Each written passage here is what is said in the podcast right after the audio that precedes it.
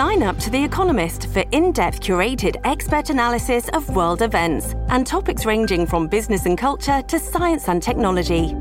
You'll get the weekly digital edition, online only articles, curated newsletters on politics, the markets, science, culture, and China, and full access to The Economist Podcast Plus. The Economist is independent journalism for independent thinking. Go to economist.com and get your first month free. Welcome to the New Books Network.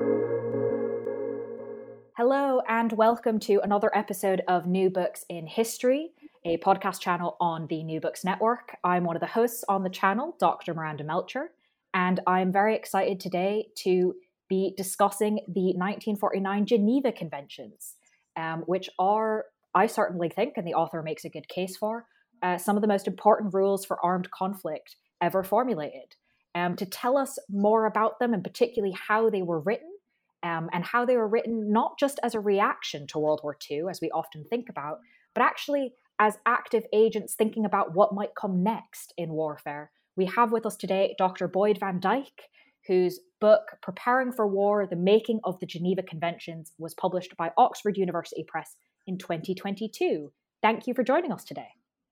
Thank you for having me. So I found this book really quite interesting, going into a lot of detail and depth, explaining that these conventions are best thought of not just as a reaction, a continuation of debates that have been happening since the late 1800s, but actually forward thinking as well. Um, and that they weren't sort of created as an inevitable kind of document, that all of the different bits and pieces came from active debates and negotiations during the process that maybe explains some of the things that we do and don't find in the final conventions.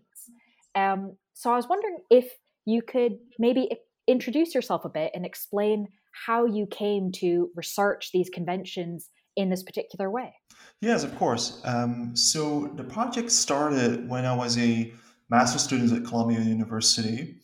Um, at the time, uh, I was a witness to what I think was a heavily politicized debate regarding the conventions amid the so called war on terror. The 9 11 attacks and their aftermath triggered, I think, a, a strong and powerful debate surrounding the Bush administration's decision to question the extent to which the conventions were relevant for this armed conflict. So, in this context, a new history of the laws of war has, has emerged, and I try to um, contribute to that debate by getting back or returning to the 49 conventions. As you were saying, they're one of the most important rules ever formulated for armed conflict. And as a historian of Nazi occupation, which was the central theme of my previous book, I felt drawn to the idea of bringing historical insights and context to these post 9 11 discussions with regard to the laws of war. Um, so, in my book, I tried to historicize the convention and its changing character to confront my readers with, with Geneva's paradoxes and, and contradictions. So this is um, this is not a story of triumph. Uh, reconstructing the making of conventions means placing them in history. Um, so in my book, I try to show and demonstrate how key concepts, concepts that we're still using today, um, um and also that are obviously in the agreements, how they emerge and how they accrue meaning over time. And I think recognizing this this history, uh, it's what I think is an extraordinary history, allows the reader to better grasp the past, but also the politics of the laws of war, especially now as we're we're seeing that states are contemplating new wars, and, and some have already broken out in recent years, leading to a whole range of, of questions about what does law do in wartime and to what extent can law limit the conduct of hostilities. So that was a brilliant introduction to the book, and I think it stands to encompass kind of what you're what you're doing in the whole book. Um, and so now I want to start to get into those details that you talk about, the politics of law. And to me, this really starts with understanding who is actually involved in these negotiations and these debates. Um, my own research focuses a lot on kind of the impact of who's in the room for shaping what comes next. So I think that might be a good starting point, given that it wasn't exactly um, a straightforward question of who was going to be invited to negotiate and debate the Geneva Conventions. Can you tell us a little about who got included, who got excluded, and why? Yeah, the question of invitation policies is a really interesting one. Um, and it also touches upon questions of universality, of um, who gets to get who gets the invitation and who doesn't, and what does that tell us about the process as a whole. So I think before I go into the details about this this question, I need to briefly give a sort of overview of, of how did this drafting process take place and who who was the main organizer of, of these meetings. So the process essentially took place between 1944 and 1949.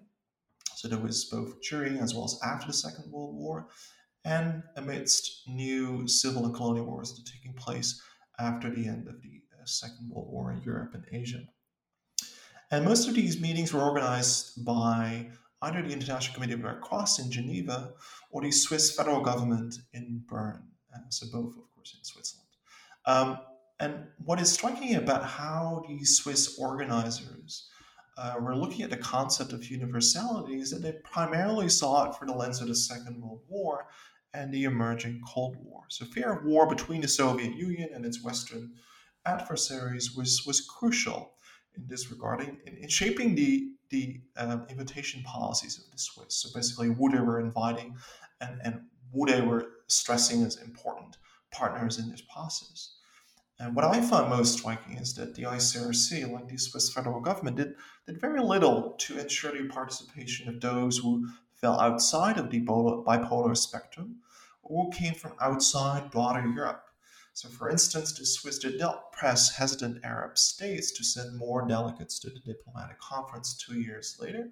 So, that meaning um, the process uh, at the end, uh, the, first um, drafting meetings, kind of opening meetings took place between um, 1946 and 47, and, and then eventually in 1949, we can see the diplomatic conference gathered in Geneva.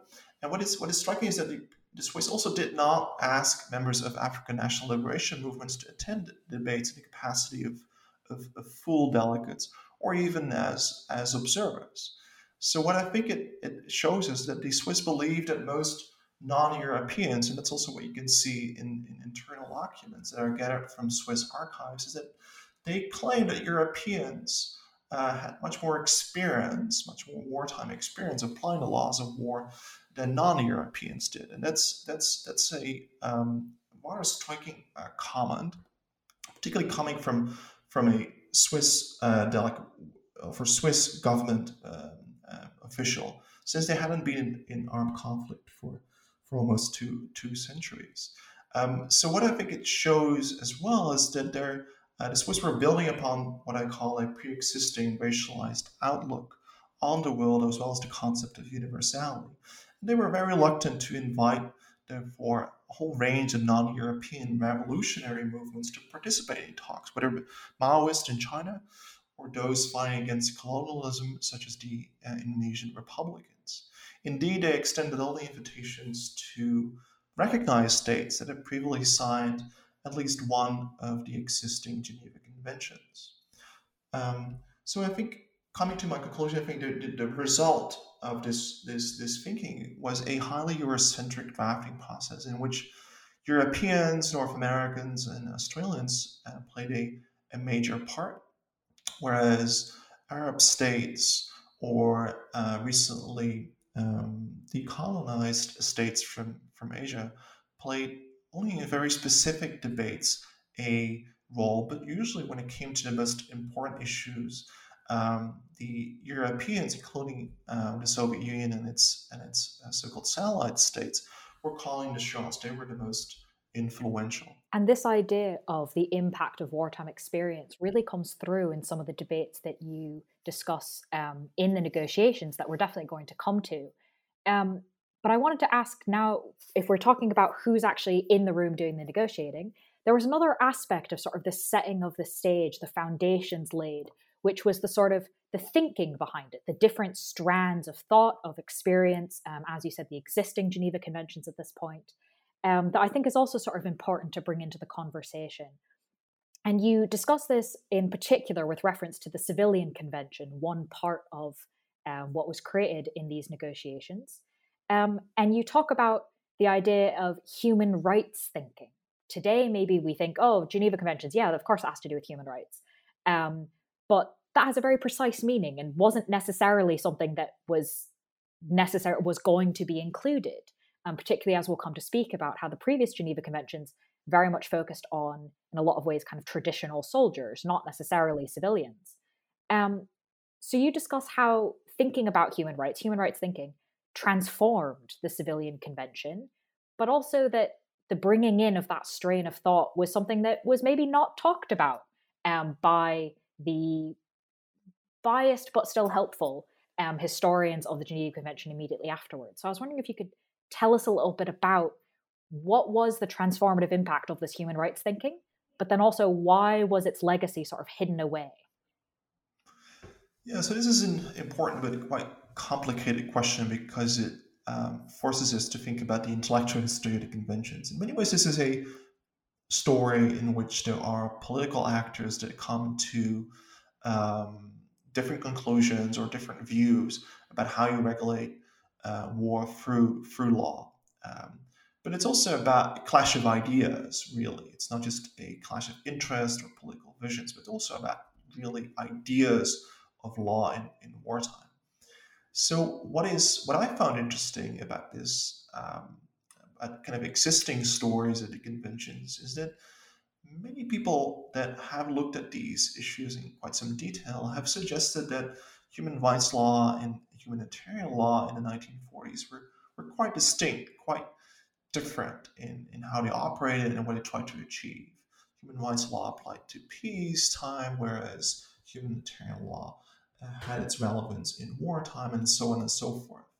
Um, what what I discovered when looking more closely at the of these statements as well as internal debates within different drafting parties, including the ICRC as well as important great powers, is that they talk remarkably often about human rights or human dignity and limiting state sovereignty and so on and so forth. All kinds of ideas that we see as, as typical of human rights thinking. So that created a puzzle, that created a question. How come that we don't remember this past? Um, this past being the connection between human rights law and humanitarian law in the 1940s. And indeed, how that in the century or the decades after 1949, many people try to downplay this connection?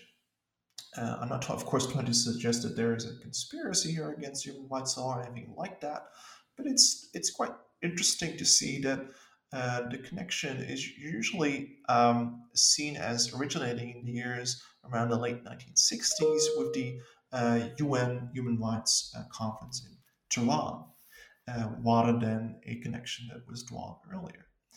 Well, in some ways, that might be just a question interesting for intellectual historians. How do we trace the history of specific concepts? But I, I felt there was more going on. Uh, and indeed, as, I, as you've already mentioned, I argue that this human rights thinking, this, this, these, these different projects promoting human dignity, limiting state sovereignty, and also creating kind of a conceptual generator, as I argue in the book, for viewing individuals as holders of rights in armed conflict, led to quite interesting outcomes. So, what I argue in the book is that the convention's leading architects um, played a critical role in contesting a whole range of what some call Nazi style counterinsurgency policies. Think of hostage taking or collective penalties. And measures like these were no longer seen as appropriate tools to enforce the laws of war and to safeguard the political order of, of Europe. These policies, these leading architects argue, were not just inhumane or lacking military necessity, but also, and I think this is this is important, a violation of the fundamental rights and dignity of individuals in wartime. So once drafters in Geneva and elsewhere had agreed to publicly uh, condemn Nazi atrocities, such as hostage killings, on the basis of these quite universalistic principles, they were forced to reckon with other measures of counterinsurgency as well, including their own, including those that they were trying to use in the future. So this led to continuing calls for more universalization and less tolerance for brutality in wars, including those involving anti-colonial resistance and irregulars, meaning partisans or guerrillas, people, fighters who do not necessarily comply with requirements such as wearing your badge or wearing your or carrying your arms openly. To be sure, this, these calls did not necessarily lead to an outcome in which everyone involved, every civilian involved, would be protected against these brutal counterinsurgency policies. There were important gaps in the conventions, all kinds of problems. But the process itself, I think, can be understood um, in, in a better way if we if we take into account his human rights legacy on the making of humanitarian law in the 1940s. Then coming to the last part of your question is how come that we don't, or many of us don't remember this connection and its and its significance? I think one important answer to this question, and there are different ways of answering this question, but I think one important part of the answer lies in how the ICRC, so again, the International Committee of the Red Cross in Geneva, one of the most important um, advocates behind this process, of course, wanted to have their own conventions, their own um, distinct field of law, kind of their own place within the larger atmosphere and a larger landscape of international law. So they had all kinds of institutional interest in making sure that the conventions were particular, they were reflecting and, and, and applying to specific situations of armed conflict, and that human rights law was distinct and would apply to different situations. That was both institutionally as well as conceptually the way they wanted to um, uh, draft and design international law and armed conflict as it existed in the 1940s. Um, but again, that, that changed in the 1960s, but it's something we can perhaps discuss uh, later on if, if, you have more questions about this. So that lays out really helpfully for us, as you said, that these negotiations weren't just about political ideologies, though those were definitely there. Um, there was also a debate around ideas. Um, and obviously, this book goes into amazing amounts of detail, and the Geneva Conventions in their own right are incredibly complicated. So I couldn't possibly ask you all the questions I have, unfortunately, um, about all the li- little details about different pieces. So the next few questions are almost sort of a whistle stop tour of some of the um, most interesting parts, from my perspective, um, of what you describe of the politics of the law, the politics of these debates. So for readers that are interested um, in some of the aspects of the Geneva Conventions that I'm not going to ask about, I can assure you they are probably in the book. Um, but in the interest of time, I can't quite go through every single aspect of um, the book itself. So if you want all of the details, please read it. Um, but in the meantime, I wanted to sort of pick up on two of the strands that we've already mentioned and sort of tie them together. The first of the idea of uh, the perception that having wartime experience was really important for drafting these conventions. And the second, that there was one of the gray areas that there was a lot of debate around is this idea of the resistance fighter or the guerrilla fighter that doesn't neatly fit into the idea of wearing a uniform, having a front line, and marching around with your weapons out all the time. And it seems to me that the debates around the rights of resistance in time of occupation, in particular, um, was quite influenced by wartime experiences of different countries and different particular delegates that were at these uh, conferences. So I was wondering if you could sort of tell us a little bit about what was so tricky around figuring out the rights of resistance in times of occupation and how the context of these debates happening during and after World War II impacted those discussions in particular? Yeah, that's a great question. Um, so there is a specific chapter in, in, the book about guerrilla fighters, resistance fighters, partisans, all kinds of different concepts and labels to describe an irregular type of fighter on the battlefield and how that person should be treated according to the laws of war. So in, in that chapter, I try to reconstruct how, why, and under what circumstances the main drafting parties, varying from the United States to the ICRC, so great powers, including the Soviet Union, France, Great Britain, the United States, and the ICRC dealt with a right of resistance in times of occupation, and how persons that make use of this right um, should be treated if captured by the enemy. So I show in that chapter how, especially the Anglo American uh, drafting contingent, um, sought to exclude irregulars from anti colonial guerrillas to communist spies and to legalize their extrajudicial policies to deal with these direct threats to their counterinsurgency designs. Um, so on this issue, I think their, their views were, were quite affected or quite colored by all kinds of anxieties caused by rising East-West tensions, decolonization. So think of um, Britain's uh, war in first in Palestine uh, and then in Malaya, and the fears of communist fifth columns, especially in the years from 48 up to 49, kind of the last phase of this drafting process. But you can imagine that this triggered quite a quite a struggle with with a whole range of drafting actors who had recent experience with partisan warfare, but then usually on their other side as, as partisans or as resistance fighters or even as, as spies. Um, so triggering a massive struggle with the French in particular, as well as the ICRC and the Soviet Union, this, this contentious debate with regard to partisan warfare led eventually to, I think, a much more ambiguous outcome than is often presented in the literature so far. And when I was looking at how scholars have looked at these issues in the past, it struck me that um, uh, some at least suggested that the, the, question of partisans was essentially solved, or at least uh, a step was was taken forward in, in the 1940s when um, so-called placing the resistance fighters, or particularly the resistant movements, under the POW Convention, so the convention that protects prisoners of war. And I think um, there is something quite strange about that assertion or that claim, since if you look at the actual outcome, and if you look at the years before 1949, you can see indeed that there were quite powerful calls to lower the rather high POW convention threshold for partisans, but that it largely failed when it comes to the outcome. So the relevant article, and I don't have to give all the details here about the specific um, article and the reference, but I think what is important is that there was a reference to resistance movements. There is a resistance movements reference in the POW Convention. But uh, I believe, and I argue in the book, that it was not so much meant as a robust protection as some think it might have applied, but rather as an instrument to, to end that political deadlock. So, on the one hand, between um, um, Anglo American delegations and continental European delegations, and to a lesser extent also uh, East Asian delegations, which had uh, suffered occupation under, the Japanese. And so I think this, this reference helped to end the stalemate caused by, on the one hand, continental European pressure to obtain the right of resistance in occupied territory in order to appease political constituents at home, and on the other hand, the restrictive Anglo American delegations trying to protect their security interests as potential enemies of future partisans.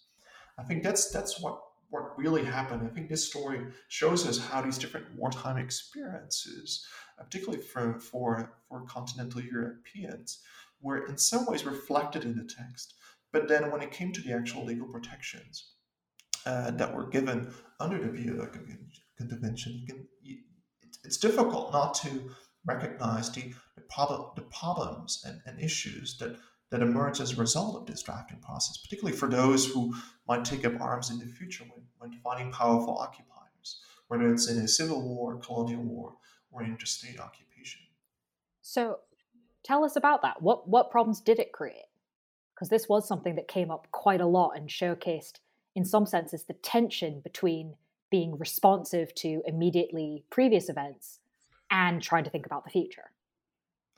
Yeah, I think if you um, look at the present, you can see that there are still um, important discussions going on about how do you deal with irregulars, people who take up arms but do not necessarily carry their arms openly, and who might not always follow all the different rules from the laws of war. Can you isolate these prisoners for some time to interrogate them and potentially even use um, quite some violence or pressure upon them to extract information from them about what their compatriots or their comrades might do might do in the future. And this is obviously a question that is that is that is relevant for the present, if not for the recent past, when it came to um, the Bush administration and its dealings with um, Al Qaeda and Taliban detainees. But again, this is not just a question of the recent past; it's still ongoing. If you um, as long as Guantanamo, Guantanamo Bay is open, I think that question remains particularly important for U.S. observers. How can the conventions help? How can conventions support uh, those who want to advocate, for instance, the closure of Guantanamo Bay, or at least provide those inside of prisons, whether it's Guantanamo Bay or elsewhere on the globe, with a certain amount of protection that uh, ensures them of humane treatment and, and certainly protects them against uh, torture and other forms of inhumane treatment. Um, so, so the conventions are in some ways providing those advocates with a whole range of norms and principles that can help them to battle against those who want to uh, use torture or other forms of inhumane treatment. But there are also all kinds of problems in the conventions that make that same effort quite difficult, quite challenging. Whether it's the the, the actual requirements that, that are set for irregulars or people who take up arms, or it's the kind of powers given to the state to deal with these kinds of prisoners. Um, so I think what I try to to show here, what I try to argue here, is that these, this is not just a question of the past; it's very much a question of the present, if not the future, and how we deal with detainees and how we ensure them of sufficient legal protection. Thank you. That was really helpful to to also give a case for the importance of understanding this history um, and the idea that it's not just history, it impacts us today. Um, to go back to the negotiations, um, one thing that was particularly interesting is you focus throughout the book on a number of different actors, right? The Red Cross, we've already spoken a bit about. Um, the French, the Americans, the Brits, and Soviet Union and their allies are sort of the main actors that um, are discussed. And you explained at the beginning of the interview why their voices were so prominent and why some other voices maybe we would expect were not included. Um, and one thing that was particularly interesting is the roles played by some of these different actors. So um, I'll come to a second asking you about the French, but I wanted to start with the Anglo Americans who, in some senses, often seem to be sort of on the same side of things, often seem to be wanting maybe somewhat more conservative changes or updates um, than perhaps the French were.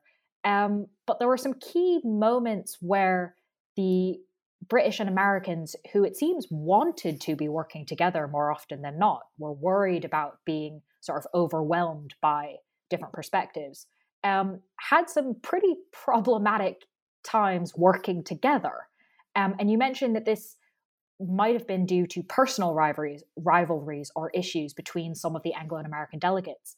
So again, thinking about the politics of creating law, the idea that creating international law that goes for decades that we think of as quite foundational was nevertheless written by humans, by actual people, um, and investigating that history. I was wondering if you could tell us a little bit about um, the Anglo American cooperation, particularly issues that impeded that cooperation. Hmm. Yeah, drafting was an all too human affair. I think that's the first thing I want to want to say in response to that question. It was a truly human affair. It gave rise to confusion, miscalculations, indeed personal rivalries as well, but also to moments of ingenuity and, and even heroism, I think. So in the book, I put the agency uh, of these drafters uh, front and center, uh, emphasizing how they constantly redefine their ideas, their beliefs, and the boundaries of the world in this, this quite unique effort to regulate new uh, laws for armed conflict. And I think you're you're referring to a specific uh, moment or specific episode in the book in which I talk about the making of the right of resistance in, in occupied territory. So this is a discussion in the committee that um, has a conversation about the POW convention and its future. And, and the, really the question is who should fall under the convention? So who should have the right to take up arms essentially and could still be protected under the laws of war?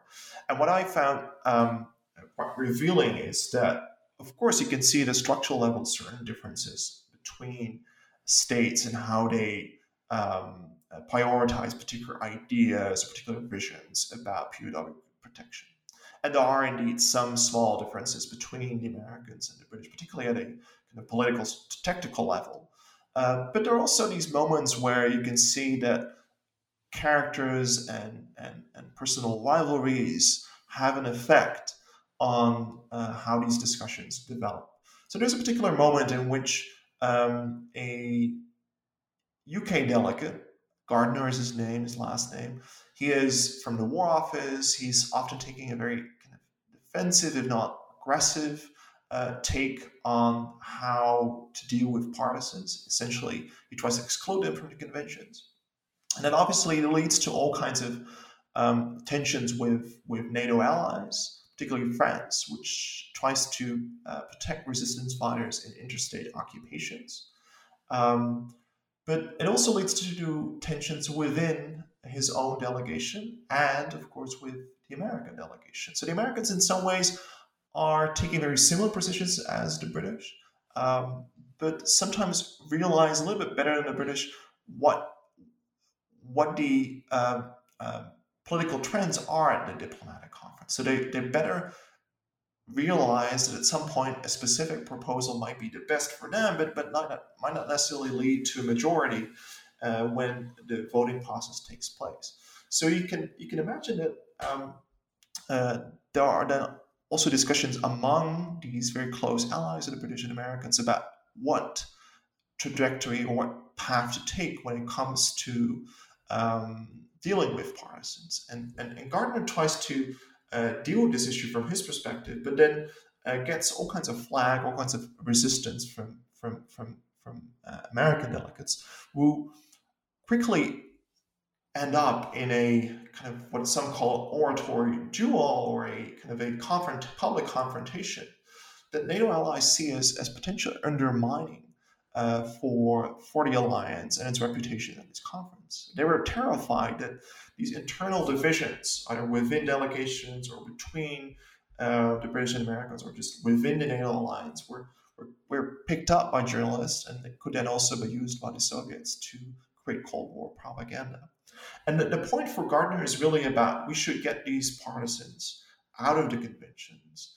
And he was even willing to, to make the claim or the, the suggestion that if that proposal didn't get carried by the conference or didn't get accepted by the conference, then the British should just go home and and and and, and leave things for what they are. Uh, but then within his delegation, you can see that more diplomatic affiliated or more diplomatic attuned um, colleagues of him push him push back and say, well, you know, maybe it's better to make the drafts workable uh, while then going home. Um, so here you can see the clash not just between different characters or personal rivalries between different delegates, but also a clash between the War Office and the Foreign Office, because these diplomatic attuned officials were usually from the Foreign Office, which realized a little bit better than the War Office delegates that reputation and prestige of Britain is, is sometimes more important than getting everything what the general staff or other military officials might want to see in the in the drafts. So coming to the last point I want to make here is that these divisions reveal, I think, the, the significant tensions that beset the fragile Anglo-American coalition, if not the British delegation itself, and endangering their uh, bargaining position and, and, negotiations as a whole, if not a protection of detainees in the hands of, of, of, future occupiers. And in the book, I gave a whole range of examples in which not just uh, Anglo American drafters, but also French, Soviet drafters, and a whole range of other actors threatened to undermine the negotiations by simply going home, or at least making the suggestion that if a certain proposal doesn't get carried, then they might go home and perhaps things should should alter. So this is this is also a process about what roads are taken and which roads are not taken, so to say. And this is something I'm going to come to ask you about in a few minutes. Um, but first, I want to stay on this idea of the actors and sort of what impact they had, because um, I think it is really interesting the debates and issues between countries as well as within it, as you said, between the War Office and the Foreign Office. Um, but you have a really interesting sentence quote the French played a truly extraordinary role in creating a fairly robust civilian convention, which both uh, highlights to us the idea that civilian convention being robust was not a given, uh, which again comes out very clearly through that chapter. But I was wondering if you could explain a bit for us why you consider the French to have played an extraordinary role. What was so notable about what they did? Yeah, so um, I think what is what is important to keep in mind is the context of changing French perceptions uh, with regard to the laws of war, particularly at the end of the Second World War and in the first years of post war reconstruction. so I think the rise of a post-Vichy state built upon a kind of a mythical ideal of collective resistance against the German occupation and civilian suffering under fascist occupation played a, a crucial part in, in radically changing French attitudes towards humanitarian law in this in this moment. And these altered perceptions were institutionalized by a group of former victims of war, from from resistance fighters to deportees um, that were um, uh, asked to become part of a French drafting committee. Uh, that's the way I think to describe it in, short fashion. That would prepare proposals uh, for the French state to be introduced at these different conferences that I've been discussing only in the last uh, 30 minutes or so. And what is interesting about these proposals is that these French um, victims of war, former victims of war, embraced humanitarian law. They saw the conventions as being critical to not just gaining recognition for the wartime suffering, but also for how France should position itself back on the international legal stage. So what is what is striking is that throughout the 1940s, the French tried, under the pressure of these former victims of war, to gain acknowledgement for their wartime efforts and those of the Free French uh, forces by, for instance, codifying the right of collective resistance. And their main objectives, I think, were to to restrict the occupiers' powers and, and protect civilians. Goals they attempted to achieve through reimagining uh, notions of, of, of human rights, in particular for interstate occupation. So that's why I, argue that the French played indeed a truly extraordinary role in creating a fairly robust civilian convention. So I say fairly robust because the civilian convention is not just imperfect because every legal text is imperfect, but because the French also had to take note of their other interests as a NATO uh, member as well as a fighting colonial power in China. And so this meant that, of course, they could push for greater protection for civilians, but they could push for recognition of the right of resistance in occupied territory. How do you square that with being a brutal counterinsurgency power in Indochina? And that's a question I need to need to get back to throughout this entire process, especially as the Indochina War escalated during that same same period. So, among other things, they removed uh, the references, for instance, to colonial wars in the text, and it prevented the article that was particularly relevant to wars within states from recognizing the Viet Minh as a as a belligerent. So you can see here that on the one hand they, they, they played that quite unique, quite remarkable role in pushing for a very ambitious text for the civilian convention, in part because they wanted to see recognition of the wartime suffering. On the other hand, they couldn't ignore their interest as a NATO member or as a as a struggling colonial power in, in, in Southeast Asia.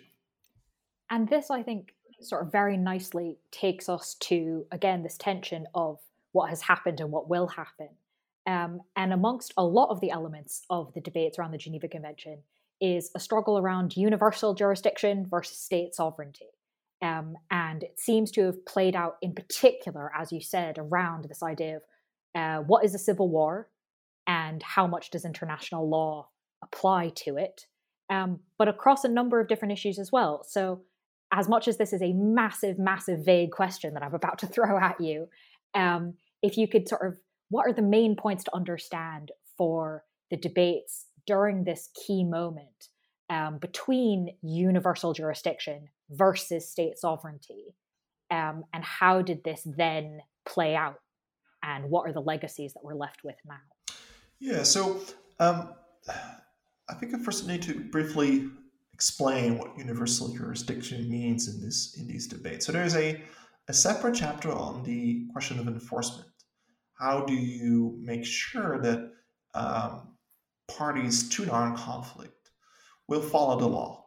Um, how do you um, deal with those that might break the law?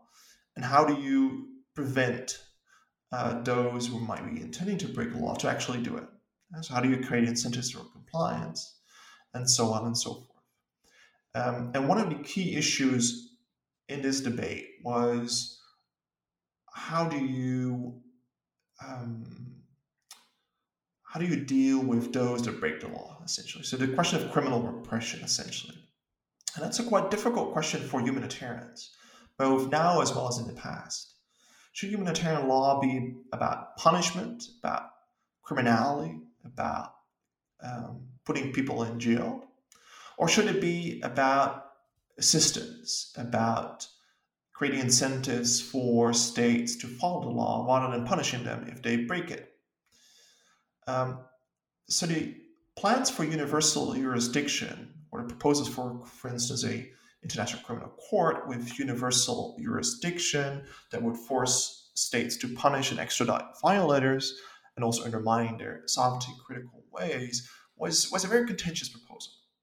And I think if you want to recapture that debate in just a few phrases, I think you can best understand it as a struggle, as a struggle between two powerful blocs and contrasting notions of sovereignty and, and justice in the late 1940s. On the one on the one side, there was a quite diverse group of Soviet and Anglo American delegates. That might be a bit surprising considering the Cold War divisions, but there was quite some overlap in their interest. And this is one example. And, and they were concerned to oppose um, restraints on their sovereign power, essentially, particularly the Soviet Union. In many cases, the Soviet Union played quite a progressive role, uh, pushing for civilian protection, um, the recognition of of resistance, and so on and so forth. But when it came to enforcement, they were very staunch. They were very um, um, eager to protect their sovereign power as much as possible. And I explain in the book why they did so. So that's that's one camp, one side, and on the other were the continental European powers plus the ICRC, which defended a far more robust system of enforcement. So in various debates demanded protecting powers, inquiry, and criminal repression as well.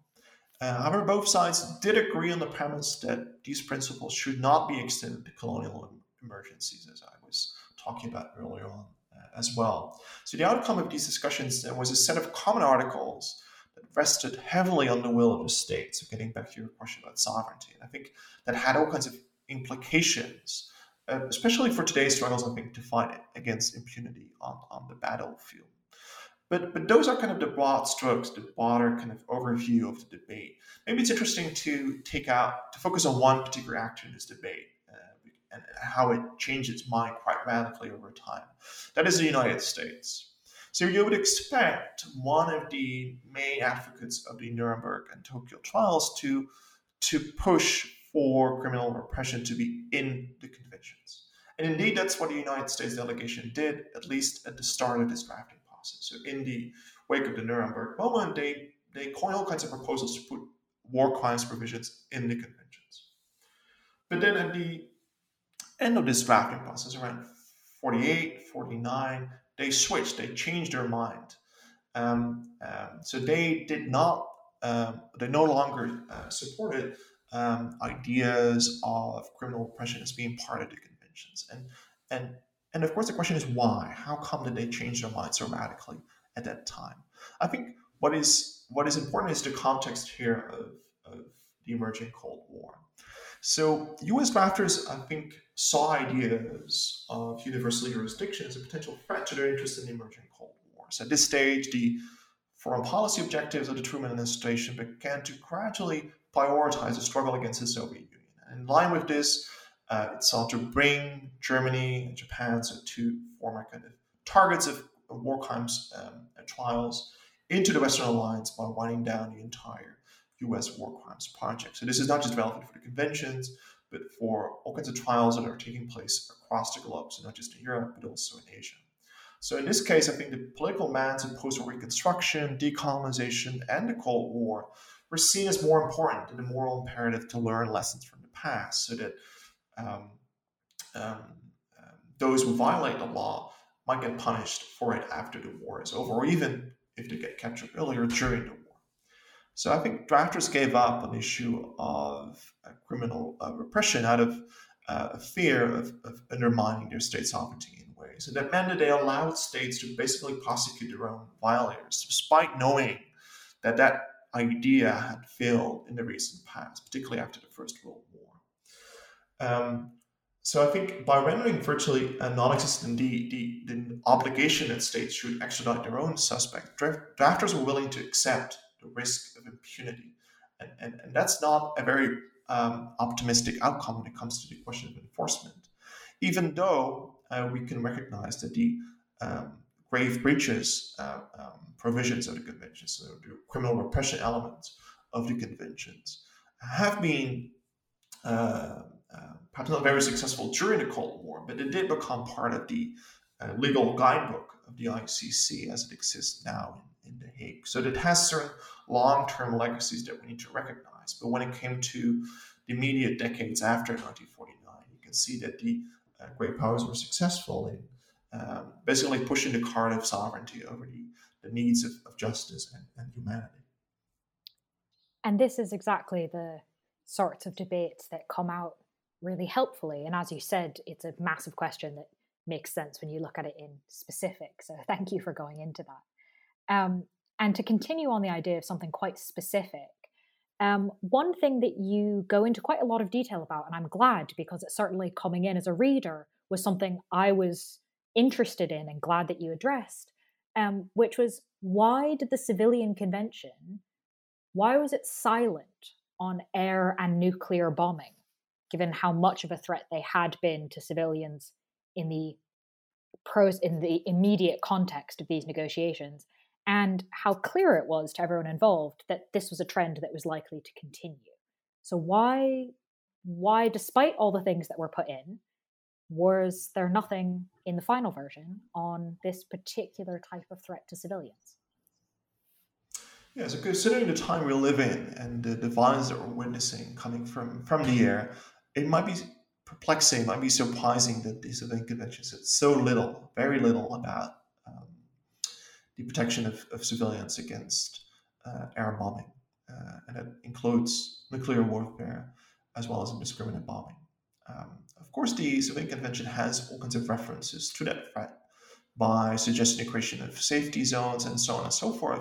But the, none of these references were, or none of these provisions were mandatory in the sense that a party to an armed conflict immediately needs to or needed to create a safety zone in case air warfare breaks out. In fact, the British and Americans had successfully pushed back against that idea, making the creation of safety zones non mandatory. But I think that's just a minor issue compared to the kind of the larger picture of how air bombing and nuclear warfare were isolated from the final drafts. And the question is why? So I think many uh, scholars have argued that Geneva law, such as Geneva Conventions, uh, concern the protection of victims of war, uh, varying from wounded soldiers to uh, prisoners of war. Whereas Hague laws and Hague Conventions uh, concern the regulation of the war's conduct, so the conduct of hostilities, which would include air warfare. And I think this is a very popular design argument, and it still resonates today. But what it what it misses, what it fails to explain, is that throughout 1920s, 1930s, as well as the 1940s, which are all in the book, um, different drafters from different backgrounds uh, discussed in detail the regulation of the conduct of air bombing as part of the Geneva Conventions. So that's perplexing. How come that um, we think, or we might think, that uh, the Geneva Convention are essentially a protection of victims of war against, for instance, torture. Uh, but in reality, um, those very same advocates of the conventions were discussing air bombing in great detail during this period.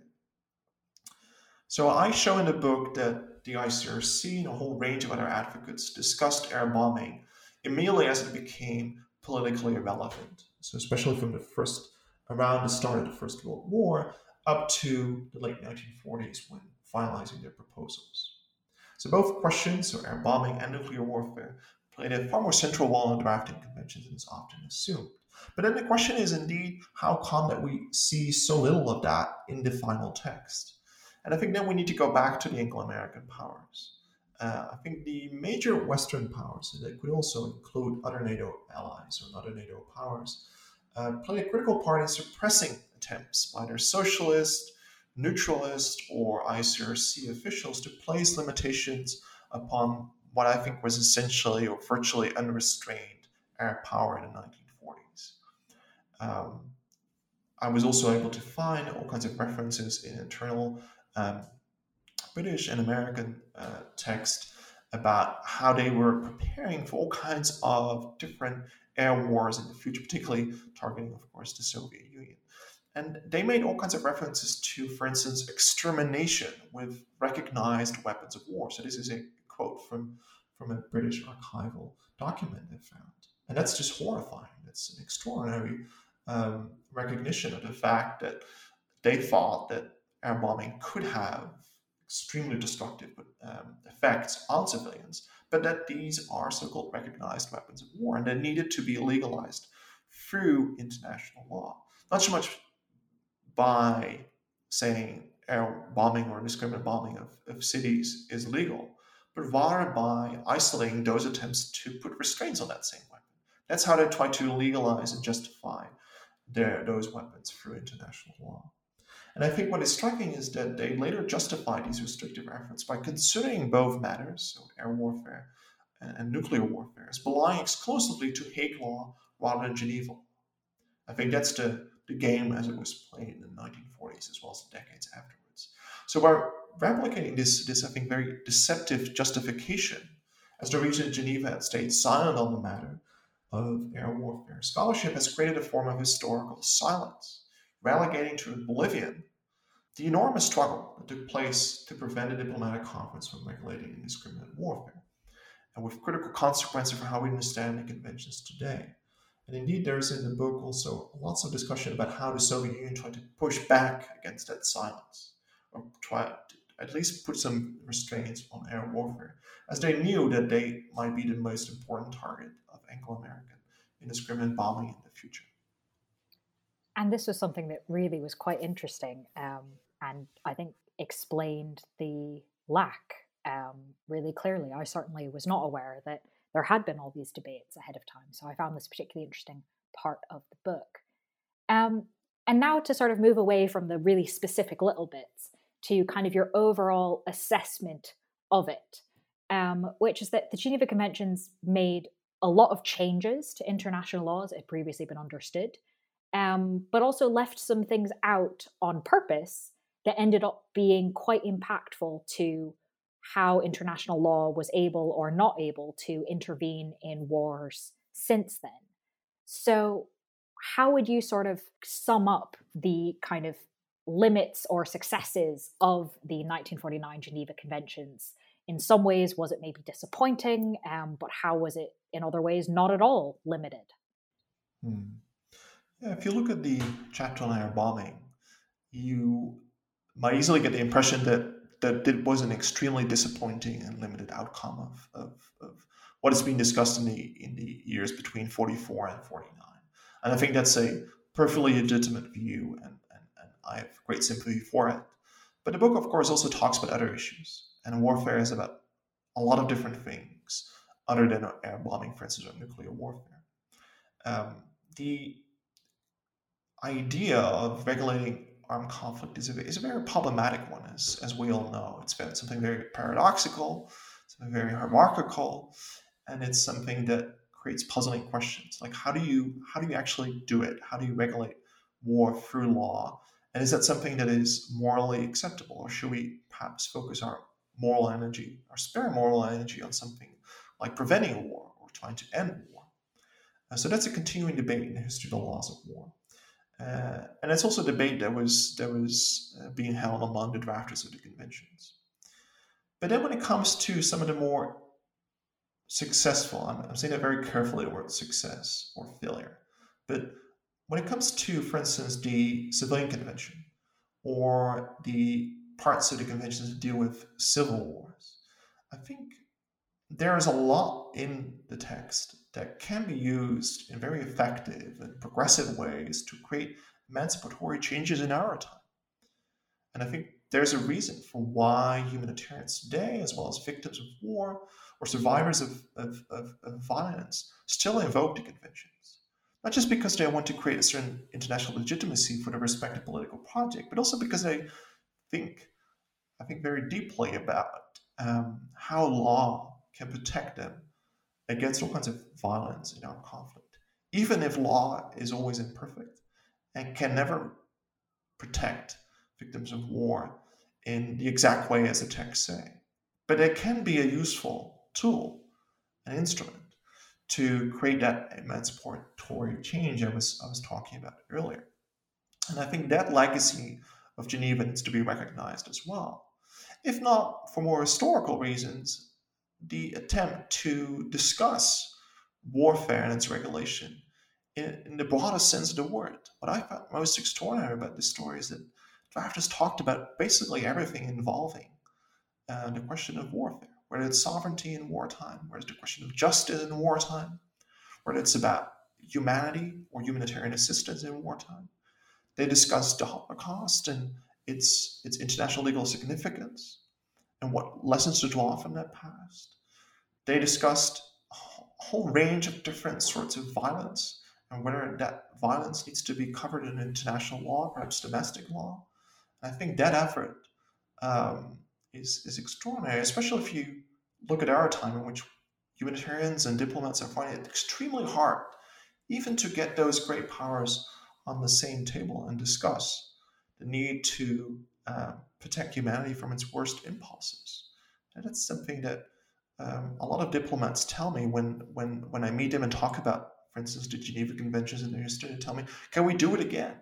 And, and, and they find it very difficult to even comprehend a scenario in which all the great powers, if not states from across the globe, will get together and discuss contemporary challenges such as cyber warfare or other um, uh, tactics and weapons in warfare that are considered new but, but need regulation.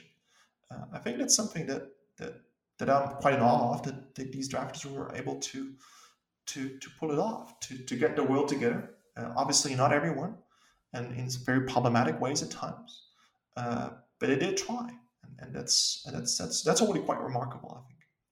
I would agree that that definitely came across that it was like wow that they all came together to do these things okay i again cannot quite imagine something like that happening now um, so it was particularly going into the detail and seeing the human side um, and the changes over time in some cases over quite quick amounts of time um, i remember at least one instance where it seemed like the entire us position changed in the space of eight months or something um, that was quite fascinating so I've obviously learned a lot from this book um, and found a lot of things surprising. But I always ask this as my penultimate question. Um, you were obviously in the actual weeds of this, in all the different archives, um, looking at all the things. Was there anything in particular that was really surprising or interesting to you? Um, doesn't have to be something big. Maybe it's something that didn't actually make it into the final book. Um, but this is always a fun question to ask, particularly for people doing archival work was there something that sort of jumped out at you that you're still thinking about? Yeah, I think that's that's a really interesting question. Um, so I've been able to uh, retrieve some documents from uh, former Soviet archives on how the Soviet Union and its partners from Eastern Europe were um, thinking about the regulation of, of, warfare through law in the 1940s. And there were quite a lot of interesting remarks in these documents about the drafting process and also about the ICRC, for instance. Um, while I'm not an expert in, Russian history or Soviet history, I try to reconstruct Soviet legal visions in the 1940s as much as possible. And despite the limited availability of, of, of many of these archives, the reason why I could um, uh, gain at least some uh, Soviet archival materials was basically because of the political term, uh, not so much turmoil, but political shifts in Ukraine since the revolution.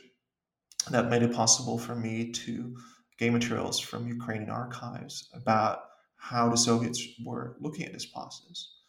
And, and those documents were really interesting, in part because they showed why the Soviets, for instance, were very reluctant initially to get on board on this process, and also why they were very suspicious of a humanitarian organization like the ICRC.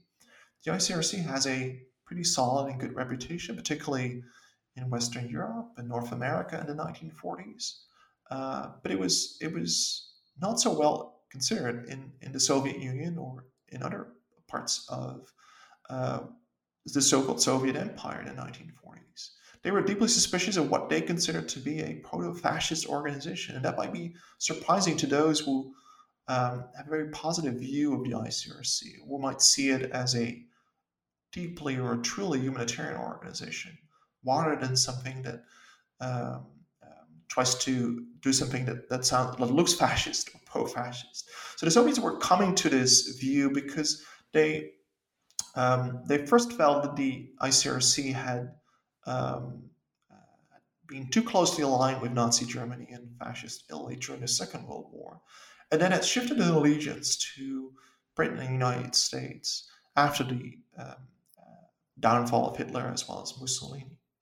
So they, they saw it first as a um, kind of puppet of fascist states, and then in the late 1940s they saw it as a puppet of, of bourgeois capitalism. That's something I I didn't see obviously in, in Western archives because they had very different experiences and ideas of the ICRC and the Red Cross movement. But it did explain why the Soviets only participated at the very end of this process, that is, the diplomatic conference in 1949, and also why they were so reluctant to accept outside supervisors like the ICRC, because they essentially saw them as, as allies or puppets of their uh, enemy as part of the Cold War. So that was a quite surprising element of, I think, the research in my book. Even though I was not able to collect a great deal of, of archival documents from, from Eastern Europe as I had hoped. Thank you for sharing that. That is really interesting. Um, and my final question is always, and this always seems a bit mean for people whose books have literally just come out, um, but I'm always curious. So now that this book is done, what are you working on now or next? Yeah, so I've I've um, started with this project uh, about a year ago at the University of Melbourne, uh, where I'm doing a postdoc. Um, and the project is still about the Geneva Conventions, but then about the years and decades after 1949. And I focus much less on the making of law, but rather the practice of law. so what I do in the new project is to write a global history of the convention's practice in the decades between 49 and 1977 when the conventions were last revised. And I focus on specific armed conflicts and then core legal issues within each of these armed conflicts. So I've just came back from Nigeria where I've done archival research into the civil war from the late 1960s. This, the Nigerian Civil War is probably most well known because of the starvation of Biafran civilians during this armed conflict.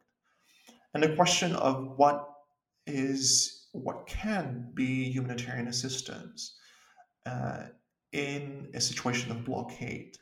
The secessionist um, part of the country, so the Biafran nationalists, were blockaded by the federal government, and that created all kinds of questions about how can international law reach those who are affected by blockade, so who are facing um, isolation, if not outright starvation, as a result of these policies? And can humanitarians break the sovereignty of the blockading state? And if it can, or if they can, under what circumstances and what can the state do in return? Um, so that's just one case study, uh, but there are also other ones in Algeria, for instance, South Africa, uh, on political prisoners and Vietnam and air bombing that I'm working on now. And I think the, the bigger point I want to make in the book is to get a sense of what global South actors, varying from rebels or secessionist groups like the Biafran nationalists or anti-colonial activists or post-colonial states, how they laid the foundations of, of contemporary notions of law in armed conflict. And of course, how law is actually invoked. How is it interpreted in wartime? That's that's that's basically the my new project in a nutshell. Well, that sounds very interesting. So I hope that when that book is done, you will come back onto the podcast and we can hear more about it. Um, but in the meantime, while you're busy off writing that, um, listeners can go ahead and read your current book, which is titled Preparing for War The Making of the Geneva Conventions, published by Oxford University Press this year, 2022. Dr. Boyd van Dijk, thank you very much for sharing your time with us.